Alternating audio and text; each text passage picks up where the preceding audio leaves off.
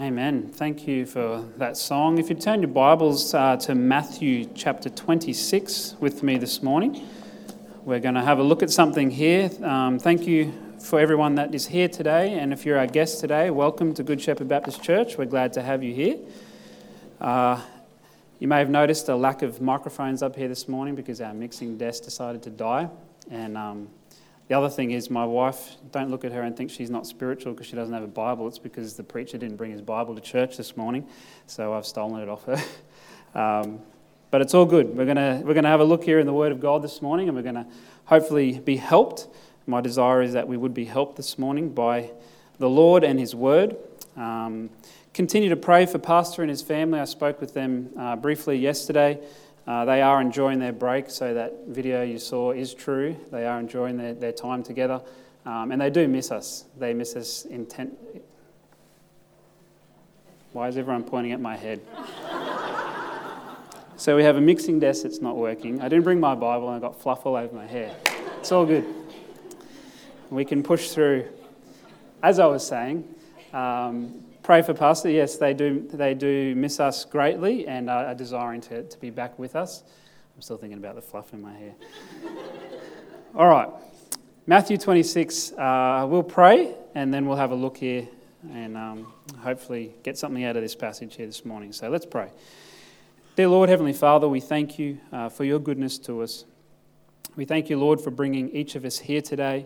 Uh, we thank you, Father, for your love as we have sung about this morning uh, that it has reached down to us, Lord God. You have shown us through your word and, Lord, through your spirit.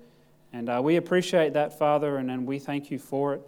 Lord, my desire this morning is that uh, you would help me uh, to, to expound your word, Lord God, that your Holy Spirit would use me this morning uh, as a vessel for your glory. I pray, Father, that as we look into your word today, that uh, those who are here would be helped as well. I pray that you would meet the need of everyone that is here and present this morning, Lord God. Uh, Father, we thank you for your truths. Thank you that they can be trusted, that we can trust in you, Lord God. And uh, we're going to commit ourselves to you today. And uh, we continue to commit our pastor and his family to you as well. Pray that you would refresh them, revive them, Lord God, and use them as you see fit, Father God. So, Father, we commit ourselves to you and thank you for this time together. And we pray and ask these things in Jesus' name. Amen. I want to ask you a question this morning, which I'm sure the answer is going to be yes, but I'm going to ask it anyway. I wonder has anyone ever made an accusation against or called into question your character?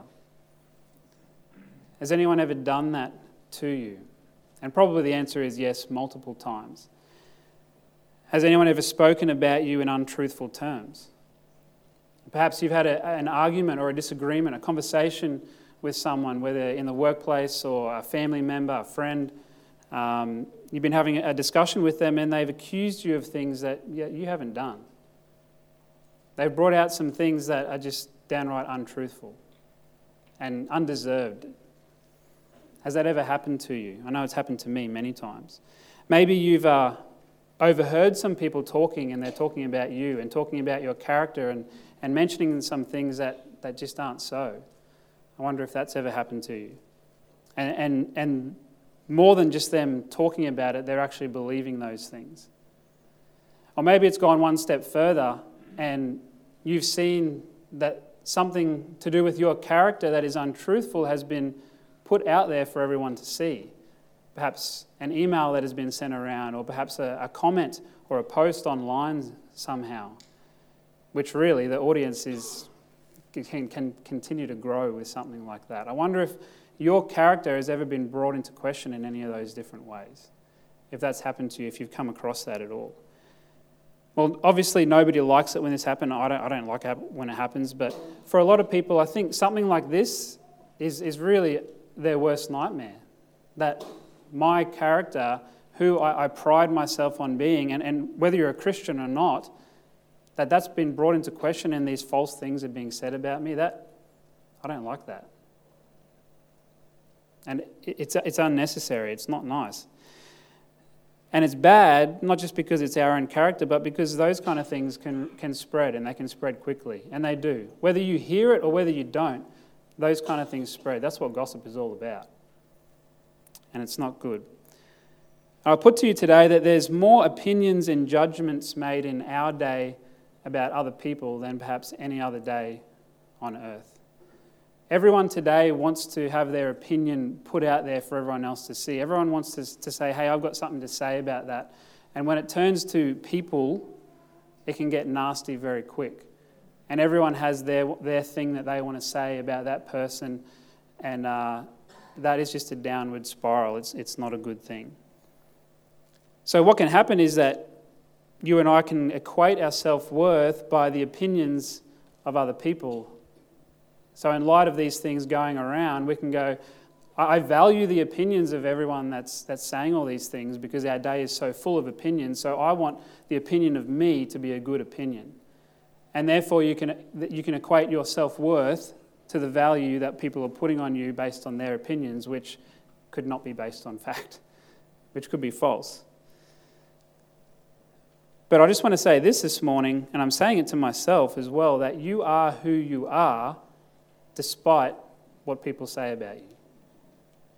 And I say, particularly to the younger generation, you are who you are despite what people say about you.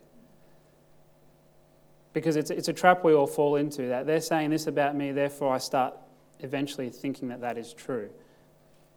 But it's not. You are who you are. Now, hopefully, who you are is a good thing. Hopefully, your character is a good thing. And if you're a Christian, I hope your character is like the character of Christ.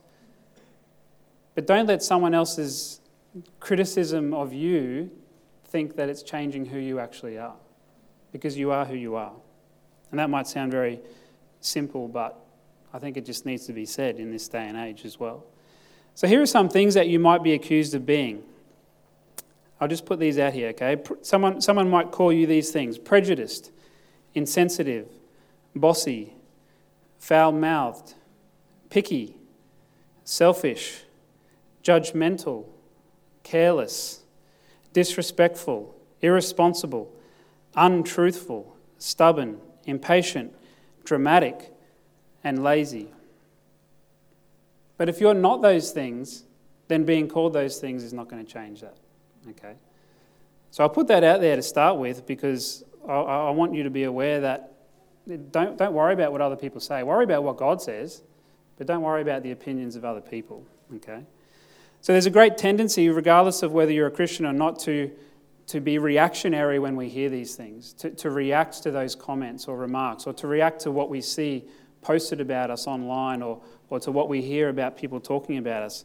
I think our nature is to go, ah, I don't like that. I want to get in there and fix that. And that can be a problem as well. So I want to look at two ways how we should not react when we're falsely accused about things. Because I know that I have been falsely accused about things, and my tendency is usually to just get in there and to try and fix that situation as quick as possible. But I want to look at two ways that we shouldn't react. So you're in Matthew 26, and this is uh, the story of Jesus being unjustly arrested by a multitude who are obviously are sent by the religious leaders and so forth. And there's many of them that come out to take him. Uh, and he, obviously, out of everyone in the world, is he's the one who, who could cry out and say, hey, this is unjust. Because he has not done any sin. He has done nothing wrong. He is not deserving of being uh, taken in, in any way. Uh, so, Matthew 26, we'll read a few verses here. Verse 51 uh, down to verse 54. I'll read these verses for us. And the Bible says this And behold, one of them which were with Jesus stretched out his hand and drew his sword, and struck a servant of the high priest, and smote off his ear. Then said Jesus unto him, Put up again thy sword into his place. For all they that take the sword shall perish with the sword. Thinkest thou that I cannot now pray to my Father, and he shall presently give me more than twelve legions of angels? But how then shall the scriptures be fulfilled that thus it must be? So, the first one of how not to react when falsely accused that I want you to remember this morning is don't fight fire with fire.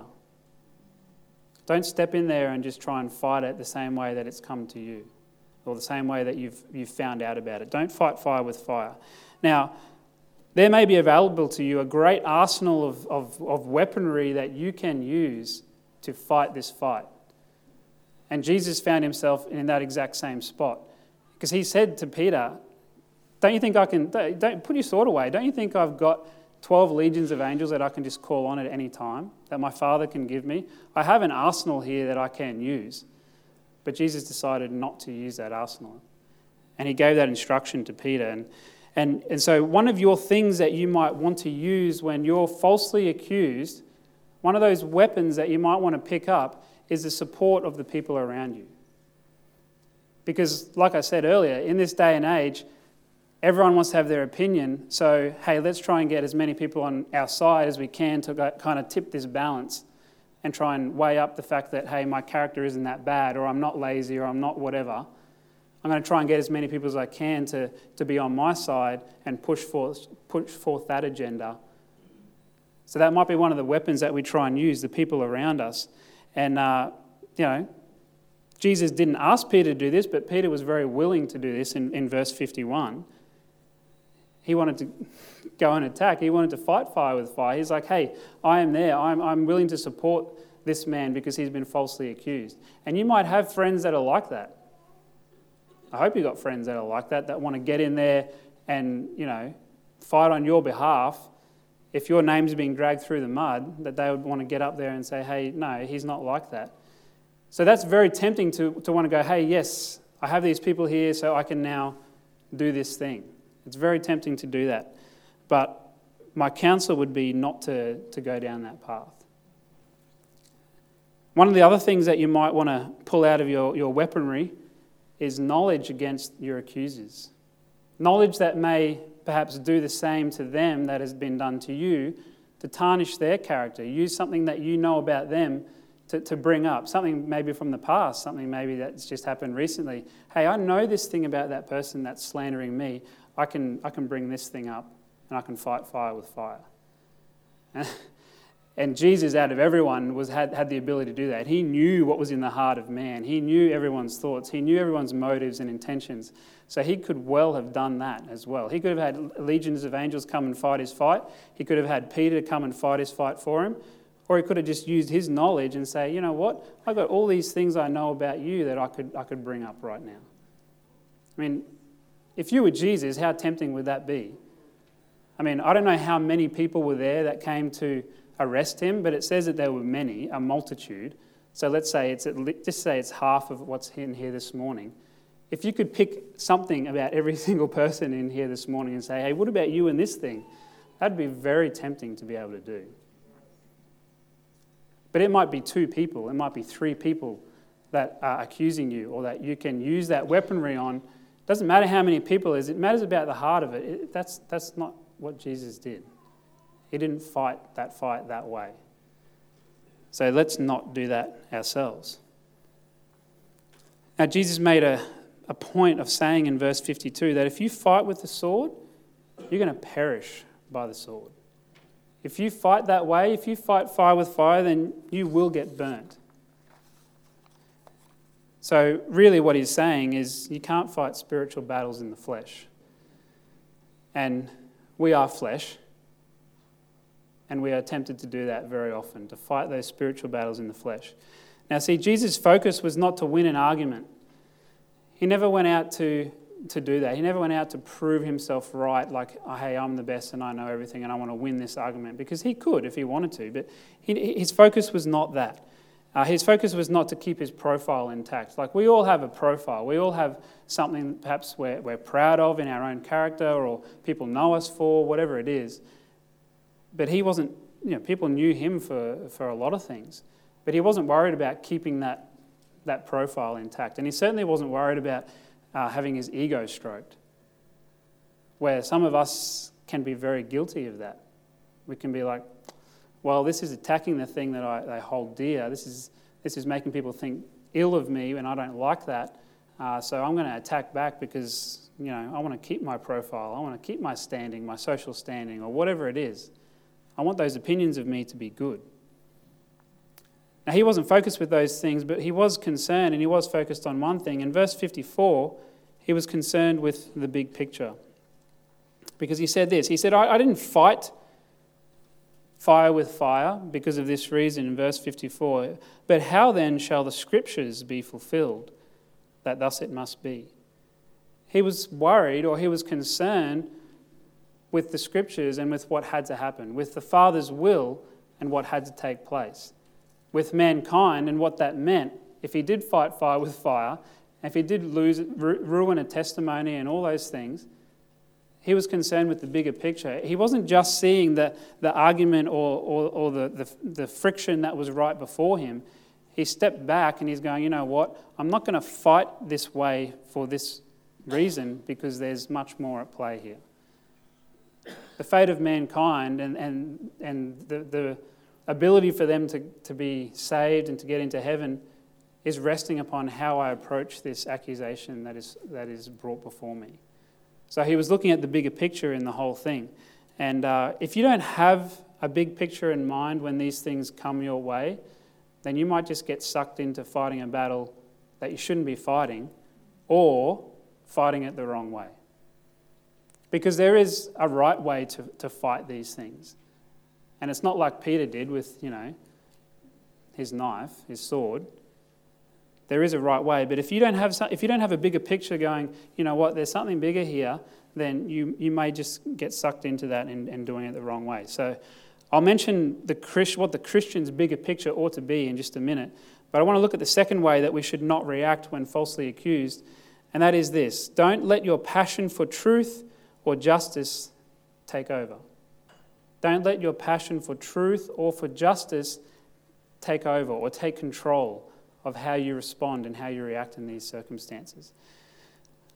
The possession of power, whether it's in speech or deed, does not necessitate the use of that power. Now, that sounds like you know, lots of big words, but really what I'm saying here is just because you can doesn't mean you should.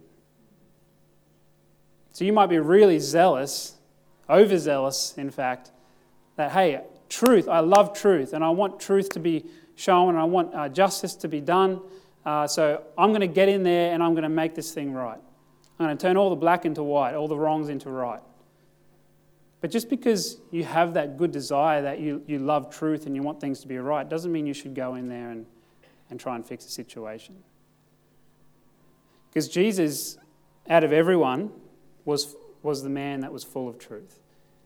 If anyone loved truth, it is Jesus because he is truth. So the things I'm presenting to you this morning are things that Jesus could have done, ways that he could have fought these accusations against him, ways that he could have fought the fact that people were trying to pull down his character, but he didn't choose to do them. So just because you can doesn't mean you should. Now, ask you this question How can you prove an orange tree is an orange tree if there's no fruit on it? So if I had an orange tree in my backyard and my neighbour sticks his head over the fence and says, Hey, what's that? And I say, Hey, it's, well, it's an orange tree. He said, That's not an orange tree. I'm going to tell everyone that you're lying, that you're, you're saying you're growing orange trees and it's not an orange tree. I'm like, It is an orange tree. I've got to try and find some way to prove that it's an orange tree. I don't want him telling everyone that I'm pretending to grow orange trees when I'm not growing orange trees, but I am growing orange trees. So I'm going to try and find a way to prove to him that this is an orange tree. So I can pull off some leaves and go, here, you know, break it up, smell it. This, is, this smells like an orange tree leaf. Like, nah, it's not an orange tree. I go, okay, I'll break off a branch. Look inside. This is what the inside of, a, of an orange tree branch looks like. This is the sap that comes out. It's exactly the same as every other orange tree. Like, nah, that's not an orange tree, mate. You're a liar. I'm going to report you. Because that's what everyone wants to do report you about an orange tree. Okay, okay, you don't believe the leaf and, and, and the branch. Well, I'm going to dig up a little bit and pull out some of the roots and show you these are orange tree roots because it, it doesn't look like just any other root. It is an orange tree root. He's like, no, mate, I don't believe you. That is not an orange tree. You're not going to convince me. So even if I did managed to convince him that it was an orange tree. What does my orange tree look like now? it looks like a mess. So he's not going to believe that it's an orange tree. This looks like a, a piece of rubbish. So we can, we can be so adamant that, hey, I know the truth and I want the truth to be explained and I want you to know that, that I know this. And you can actually ruin your own argument. You can actually ruin your own testimony. Hey, I, don't, don't pull down my character and say that I'm lazy. I'll show you that I'm not lazy, and then by trying to do that, you actually stuff up. I'll show you that I'm not prejudiced, and then by showing you're not prejudiced, you actually end up being prejudiced. So you're ruining yourself from the inside out. They, they hardly have to do any work. They might have started it, but then you finish it off. So if your orange tree doesn't look like an orange tree anymore, well, then your character doesn't look like what it used to be. Now, there's a verse that says, He that hasteth with his feet sinneth. So you might have all the right intentions to do the right thing, but if you go into it too quick, or don't ask God about it, or don't do it the right way, if you're just in there and you want to fix that thing, or you're in there and you want to defend yourself, you might end up doing the wrong thing. You might end up chopping your legs off. And that's what Moses did. He hasted with his feet. He's like, I want to do the right thing for God's people, but he went about it the wrong way. He, did, he didn't do it the way God asked.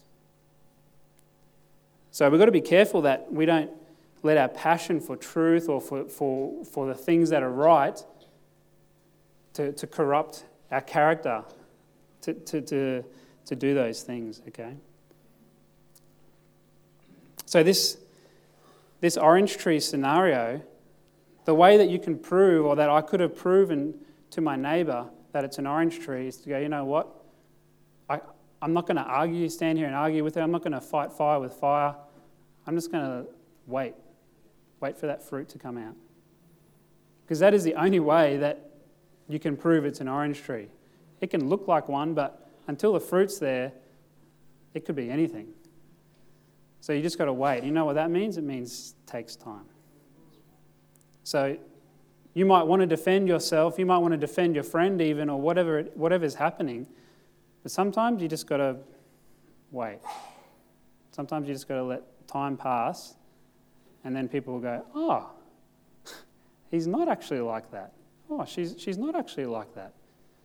Because now I can see some fruit. Oh, I, was, I was judging, I heard this thing, and I was passing that on to all these different people, but now that I've stood back and waited a little bit of time, I can see, hang on a minute, that's not true.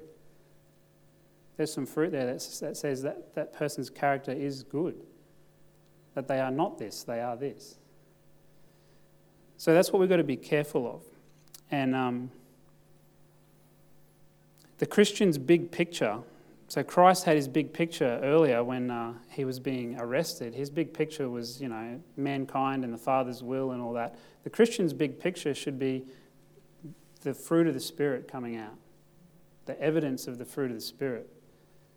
Because, yeah, we can get involved in different arguments and all sorts of things, but our big picture, overriding all that, which makes us choose whether we get into it or not, should be is the fruit of the Spirit going to be evidenced in my life? Are people going to look at me as a Christian and go, you know what, he could have taken that path of fighting fire with fire, but he decided to, to wait, and then the fruit of the Spirit, the temperance, was shown, the kindness was shown, whatever it is. So that's what our big picture needs to be. And I'll say this I, I think there's a genuine fear amongst people, and especially Christians, that, that silence is agreement. So if someone's slandering your name or your character, or someone that you know or love, and you stay silent, then apparently you're agreeing with that. If you stay silent, then you're, you're admitting defeat. I think a lot of people think that way. And that's just not true. Just because you can argue the point doesn't mean you should. Sometimes you need to stay silent. With the, the waiting, with the tree, you just need to just leave it. You know, there's a, there's a verse in Proverbs. Actually, I'll get you to turn there. Proverbs 17. There's two verses here. Proverbs 17, which kind of is a little bit funny but obviously very true. Proverbs 17, verse 27 and 28.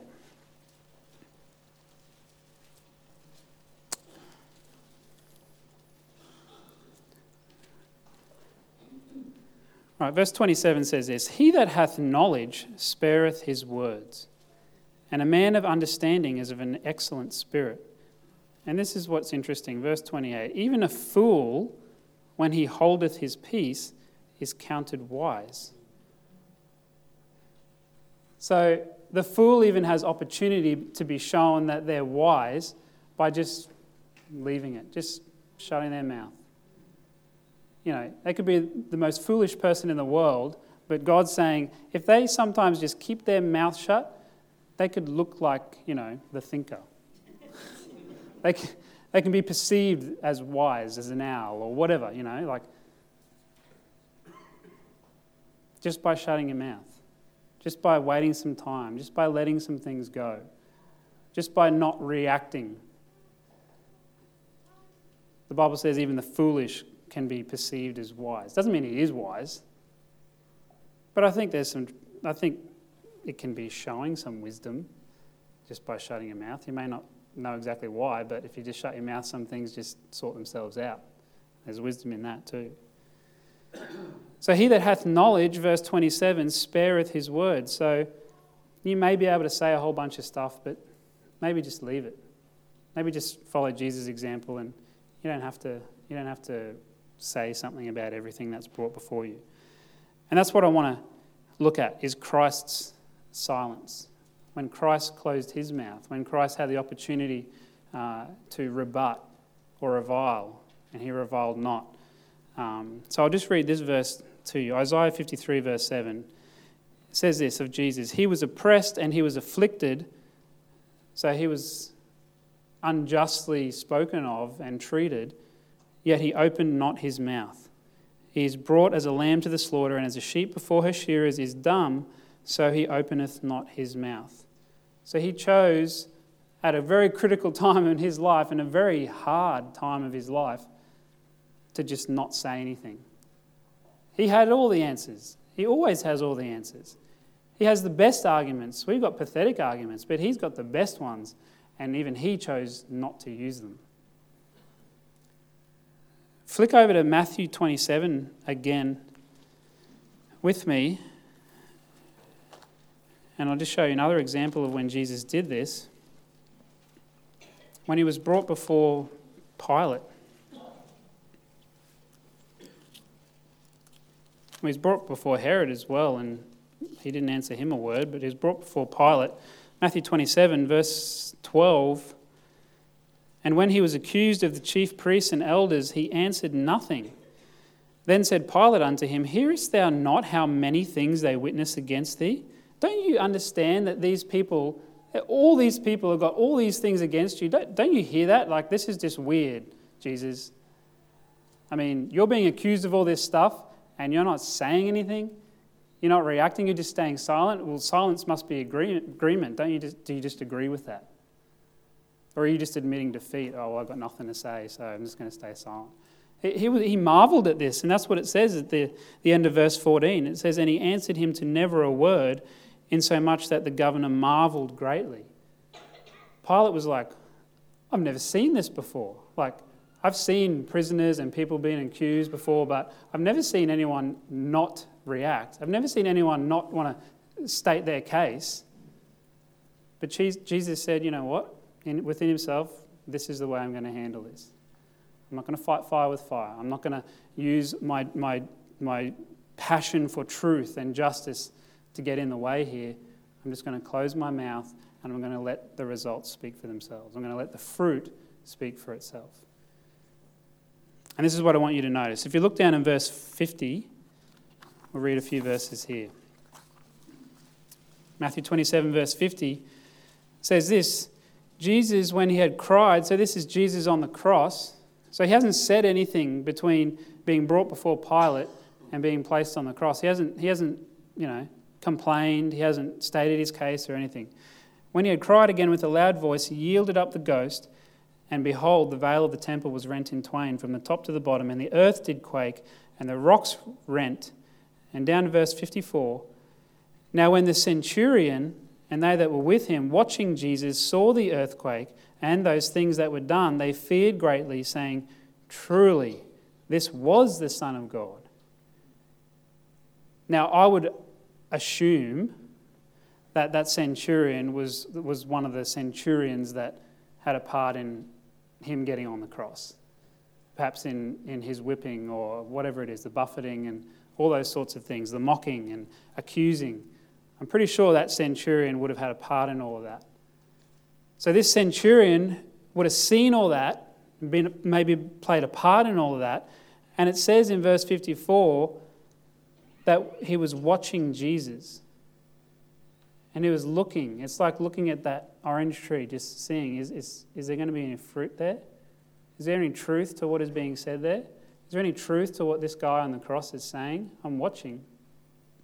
I'm still going to accuse him. I'm still going to, you know, bring down his character and all these things, but I'm, I'm watching just to see if anything comes. And then he saw it. He saw the earthquake and he, he saw what Jesus said on the cross and that he committed his, his spirit into to the Father's hands. And he said, Truly, this was the Son of God. The fruit was seen in the end, and that fruit did Christ fighting for him. He didn't have to have all the, the great arguments and excuses and all those sorts of things. It was the fruit in the end that made that centurion and others that were, that were standing by go, hmm, actually, he is who he said he is. So, all these things that we've been saying about him and accusing him of, he could have responded, he could have reacted, but he didn't. He just let the fruit speak for itself. And that's what it should be in the Christian's life. We should let the Holy Spirit have the fruit of the Spirit evidenced so people can say, ah, actually, no, he's not that way or she's not that way. It just takes a little bit of time. I just need to just step back and watch some things first before I make some accusations. But people are always going to accuse you. I mean, God says it's part of our Christian life, it's, it's going to happen, so we should expect it. So if we should expect it, then we should have, uh, I guess, a plan ready when those things happen and not just haste with our feet and then end up sinning. So, lastly, I want to turn to our text that uh, Brother John read for us this morning in 1 Peter chapter 2. And I want to look at Christ's example. So, we've seen that he didn't get into those arguments and he didn't fight fire with fire. Uh, but I want to look at his example of how he was even able to, to not react and able to do these things. I know he's God, he's 100% God, but he's also 100% man. So we can take a lot of things from this because we are 100% man. So, verse number 11 in 1 Peter chapter 2. It says this Dearly beloved, I beseech you as strangers and pilgrims, abstain from fleshly lusts which war against the soul. You know, those fleshly lusts are like your carnal your worldly desires, the things that you just naturally want or you gravitate to, without the Spirit of God leading, the things that you would get into without, without God's leading. It says to abstain from those things, it says to remove yourself from those things. Now, Jesus obviously was the master at doing that. He was able to remove himself from those things. So I'm just going to look at a few verses here, and I'm going to stop at one verse at the end, but I'll just quickly go through a list here, okay? So these are some things that Jesus did. Uh, verse number 12, it says this having your conversation honest among the Gentiles, that whereas they speak against you as evildoers, they may by your good works, which they shall behold, glorify God in the day of visitation. That conversation is like your manner of life. It's not necessarily talking about the words that come out of your mouth. It's, it's more talking about what you do and how you are, how you handle yourself. So your conversation is meant to be honest among even the unsaved. So that they can look at you and they can say, okay, I don't have any reason to doubt that person's character because of how he handles himself. And, they, and Jesus obviously did that. He handled himself very well. Verse 15 For so is the will of God that with well doing you may put to silence the ignorance of foolish men. You know, those people that accuse you and uh, try and bring your character down uh, and try and accuse you of things, often they are foolish people. Often they're just doing it for their own self gain or whatever, okay? So it's saying here in verse 15 that it's the things that you do, your well doing, how you handle yourself, that actually closes their mouth, that actually puts them to silence. So you don't have to fight that fight with an argument, with a, with a verbal argument. You just go on about doing what's, what's good, go on about your well doing, and then it'll actually shut them up which is pretty incredible. Verse number 19 For this is thankworthy, this is a good thing, if a man for conscience toward God endure grief, suffering wrongfully. You know, God takes notice when we endure suffering wrongfully. And verses after that, verse uh, 20 and 21, 22, they talk about, you know, if, if, if you get buffeted, if you get in trouble, or if you get, have consequences for doing the wrong thing, and you're, and you're patient and you take that well, it says, well, that's great, but that's what you're supposed to do. There's, there's no reward for that. There's no great, you know, gold star stick, stuck on your chest because you took the consequence that was coming your way. But then it says, but if you do well, if you do the right thing and you get buffeted and you have consequences coming your way and you get pulled down, your character gets pulled down, people speak evil of you, if you take that patiently, then that is a good thing. It says that that is acceptable with God. And I looked at that word acceptable, and it's, it, essentially it means Christ like. It's saying if, if you're accused of stuff that is not true, and someone's trying to rail on you and your character, and you just take that patiently, and you might just step back and close your mouth and let the, the fruit speak for itself, it says that you actually end up being, you're, you're being Christ like when you do that. And it says that it's acceptable with God. It says that it's thankworthy. It's a good thing to do. Jesus is our example for that. And it says that we ought to follow his steps uh, in verse 21 for his example that we, that we should follow. And out of everyone in the whole world, who has been more misrepresented than Jesus Christ? Who, who's the one who has the ability and would, we would say, yep, you have the, the right to, uh, to get back at those people or whatever? It's Jesus Christ. There's none other. I mean, yeah, we have, you know, this, that, and the other come our way, but Jesus Christ is the one who's had it all. And so we've got to take an example of how he handled himself. Verse 23, this is the one I want to stay at for a sec here. Verse number 23. This is what it says. It says, talking about Jesus, who when he was reviled, reviled not again.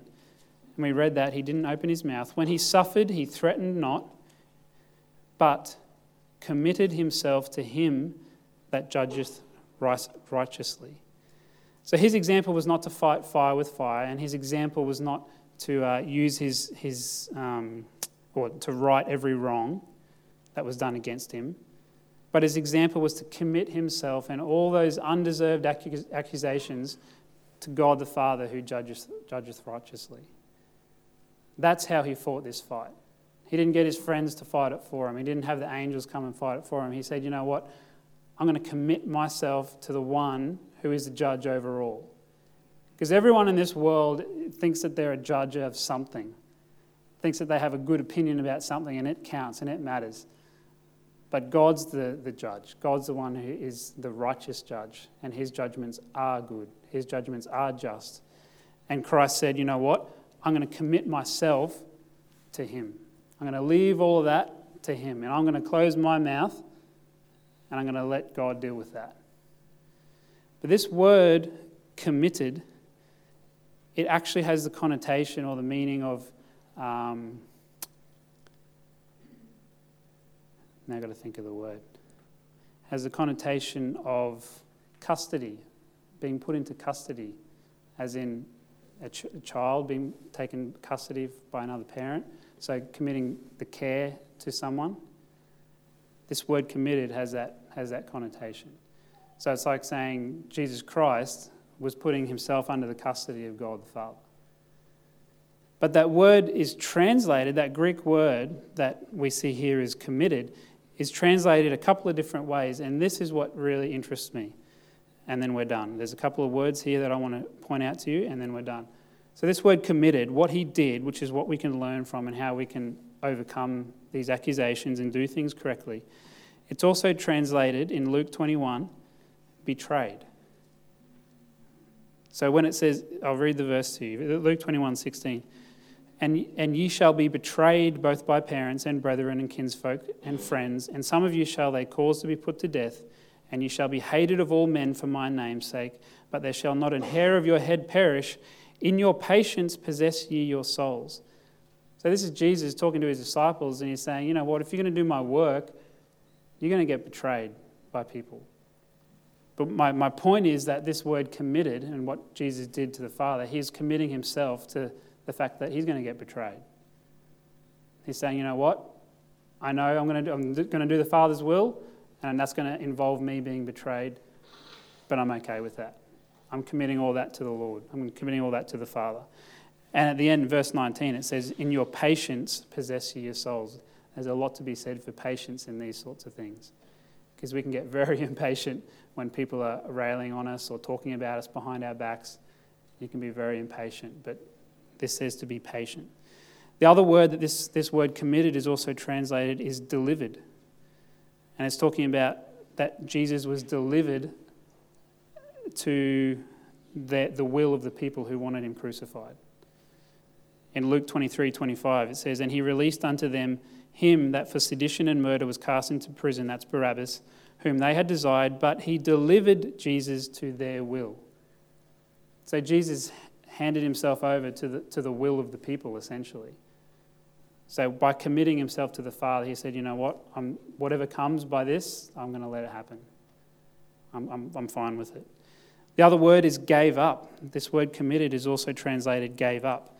And doesn't mean give up like, oh, I've had enough, I'm giving up, I'm taking my hands away. It's John 19:30. When Jesus therefore had received the vinegar, he said, "It is finished," and he bowed his head and gave up the ghost. So he gave up his spirit, his life. He, he committed his life to the Father. Are you committing your life to the Father?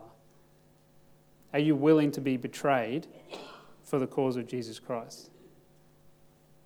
There's another word that this word committed is translated hazarded. Hazarded, not a word you hear all the time. Acts 15:26 talks about men that have hazarded their lives for the name of our Lord Jesus Christ. So people that have self-sacrificed, people that are suffering for Jesus Christ. So Jesus committed himself to the Lord. He hazarded his life. His life was in much hazard.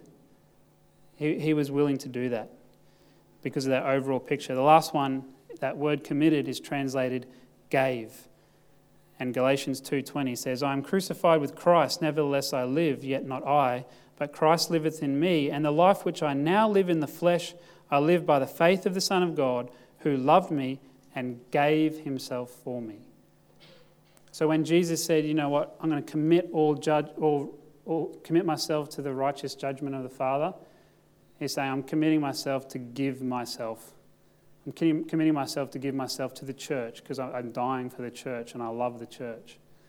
I'm dying for the people, so I'm giving myself. He was, he was an offering and a sacrifice to God for us. So I know that's a few, a few things there, but the point I want to make this morning is that to handle these things that come our way, are you committing all this judgment to the Father? and allowing Him to deal with it? Are you committing yourself and saying, you know what, I'm willing to be um, hazarded, my life to be hazarded. I'm willing for my life to be given for the cause of Jesus Christ, for His name's sake. I'm willing to be betrayed, whether it's by my friends, my family, my co workers, my school friends. I'm willing for that to happen. Because if you're not, if you're holding on to those things and you're holding on to the opinions of people, then the will of the Father is not going to happen, and the fruit of the Spirit probably won't be evidenced in your life. And people will probably just believe the opinions that are floating around about you. So we've got to make sure that we're willing to trust God the Father with his righteous judgments. Because when we do that, we become Christ like, we become acceptable. And uh, by that, the unsaved see God for who he is. That's what 1 Peter 2 says. It says, By what you do, the unsaved are going to glorify God. And that's why we're put here, to glorify God. And by that, the fruit of the Spirit is made manifest and God is glorified. So I hope that's a help this morning. I, I was interested in that word committed and found a lot of things there. And I just hope that's a help when things don't go your way and when people are against you and people are trying to pull you down, that you go, you know what? I'm not going to fight fire with fire. I'm not going to let my passion for truth get in the way of this. I'm just going to stand back. I'm going to close my mouth. I may look like I'm wise, but I'm just letting the Father deal with it righteously in His judgment. So I hope that's helped this morning. Um, why don't we pray? And then I'll mention a couple of things for us. All right. Dear Lord, Heavenly Father, we thank you uh, for this day. We thank you for your word. Thank you for the truths that are found therein and for the example of the Lord Jesus Christ. Father, I do pray that you would help each one of us as, as things come against us, uh, Lord, undeservedly uh, that we would handle ourselves correctly, Lord God, uh, that we would commit the judgments unto you, Lord God. That, Father, we would stand back and we would have wisdom to know when to close our mouths, Father, and, and not get involved in a fight, but, Lord, to, to let you do the fighting for us, Lord. And Father, I pray that uh, you would continue to bless this day and uh, bring us back safely this evening, Lord God, and we commit ourselves to you and ask these things in the name of the Lord Jesus Christ. Amen.